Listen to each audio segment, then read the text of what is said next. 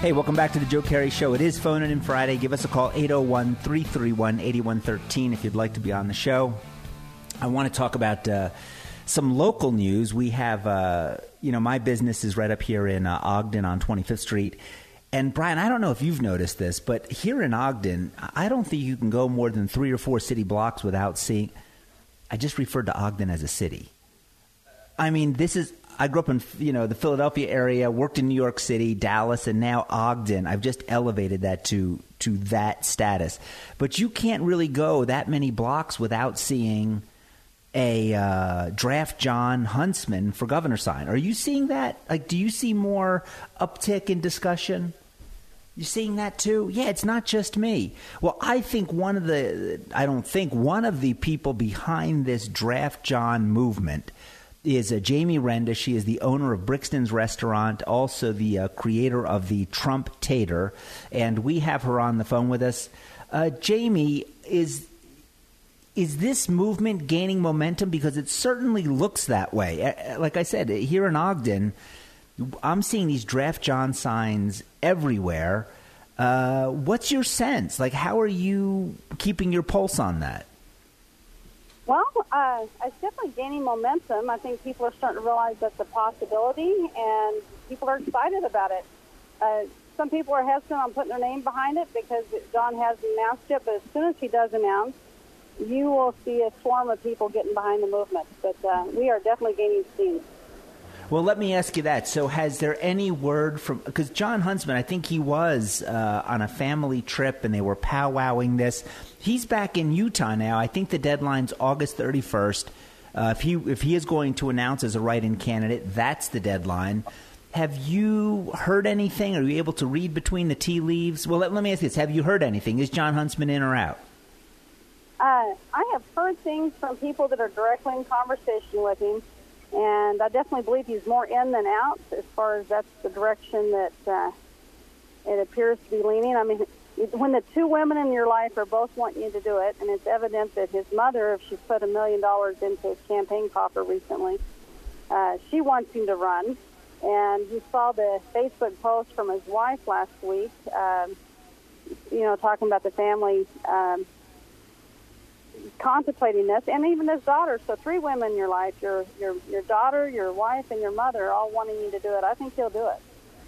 Oh, well, that, that probably is good advice to follow the women in your life. But let, let me ask you this. It seems like the two biggest concerns that I have heard from Republicans uh, is one, look, we had a, uh, a, a, primary process. Spencer Cox won that uh, process. With a greater percentage of the vote than any other candidate, right? I don't care if it's 36% or 30 he got more votes than any other candidate. Why shouldn't he be the nominee? Well, he is the nominee. so nobody's trying to take the nominee away from Spencer Cox. That doesn't mean that you don't have somebody else challenge that. Spencer Cox certainly did not respect the nomination process in 2016 with President Trump and President Trump won with an overwhelming majority of Republicans, and Spencer Cox saw no had no respect in that nomination and has not shown any respect for President Trump since. So, then he and nobody's taken away Cox as the Republican nominee. That doesn't mean he's going to be the governor, though. And uh, so, Jamie, is, Jamie, if if Spencer Cox uh, would have supported the president, are you saying that this would be different? That you would then say the party owes him uh, the loyalty because he's been loyal to the party? I'd say he'd have that, that line of reasoning might have a little bit more justification. Uh, I'm not saying that I would support Cox based on that, but that is a big part of my motivation is that I do not want Mitt Romney and Spencer Cox tag teaming our president. So uh, I think he would find much more unity and support if he did support President Trump. But uh, but still, there, there should have been a runoff election, and 36% and 6,000 votes. And with the fact that we didn't even have a caucus this year where candidates could get out and get their own caucus seats, and, and Spencer Cox just got Mitt Romney's caucus people, and then also filled a lot of them himself. So the whole process was very unconventional. So this is an unconventional year. Let me ask you: Is the other, uh, in addition to people saying, you know, Cox uh, won the primary, the other uh, line of argument uh, is this concern that wait a second, if you have Huntsman running a write-in campaign and people are supporting him, and then you have Cox, you know, as the nominee running, are you splitting the vote, and are you going to create an opportunity for a, uh, a Democrat to come in as governor? Absolutely not. I mean, with just Cox and Peterson right now, Peterson was only polling at 17 percent. Uh, so that's 83 percent that we're not looking at Peterson as an option. Cox will probably even take away some of that 17 percent. Uh, not Cox, I apologize for that. Huntsman will take away some of that 17 percent from uh, Peterson. Uh, he's got a broad appeal with Democrats, unaffiliated voters, and Hughes will back Huntsman if he does this, so he'll get the Hughes voters and supporters like me and others that have jumped on this cause.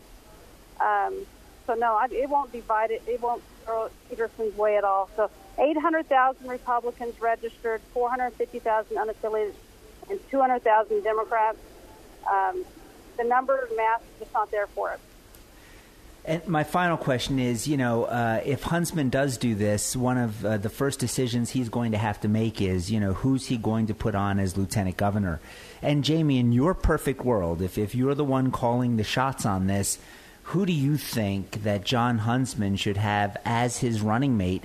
Not only to give him the best chance of winning, right, this write-in campaign, but uh, best for Utah. You know, that's a tough call. Uh, I do not feel um, Mayor Kaufusi brought uh, a lot to the table uh, as far as you know votes from her area.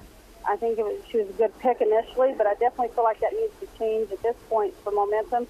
So it would be Greg Hughes. Um, I think Greg Hughes would bring his supporters, and I think Greg and Jon would be a really incredible pair because Greg is a fighter and Jon's more of a diplomat, and I think between the two of them, they'll get a lot done. Uh, well, and people vote to top of the t- ticket. So the Democrats and unaffiliates, I think, would still vote for Jon, and the conservatives would buy into the ticket because Greg's on there.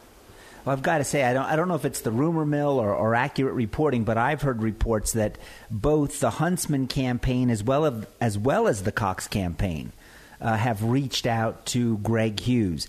Uh, and who knows? Maybe they're just talking about the weather. But uh, have you heard those same rumors and stories?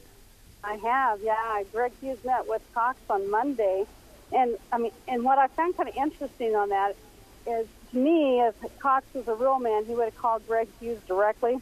But I heard that he went through Derek Brown to set up the meeting, so I think that was kind of wimpy on his part. Um, but that's just my perspective, just how I feel about uh, Spencer Cox. But anyways. Um, so I don't know exactly how that meeting went, but I do know it took, it took place, and Derek Brown's the one that facilitated it. And I do know that Huntsman has reached out and has had conversations with Greg Hughes as well. So, Jamie, last question. We only have about uh, 30 seconds left. Let me ask you this. Uh, the August 31st, I believe, is the deadline where if a huntsman's going to uh, throw his hat into the ring, he has to do it by that date. Uh, you believe he's going to do this or he's leaning that way. Let me know, when do you think that's going to take place? Well, absolutely do believe he's going to run, and I hope it takes place in six days next Thursday. Because we, the daylight is burning right now, Joe, and we've got to get this campaign on the road. Uh, but I do believe absolutely he's going to run. You're listening to the Joe Kerry Show. That was Jamie Renda, owner of Brixton's Baked Potato Restaurant in Ogden, Utah. If you get up this way, you owe it to yourself to stop. It's delicious food and a great conversation. That's uh, Brixton's restaurant here in Ogden. We'll be back right after this break.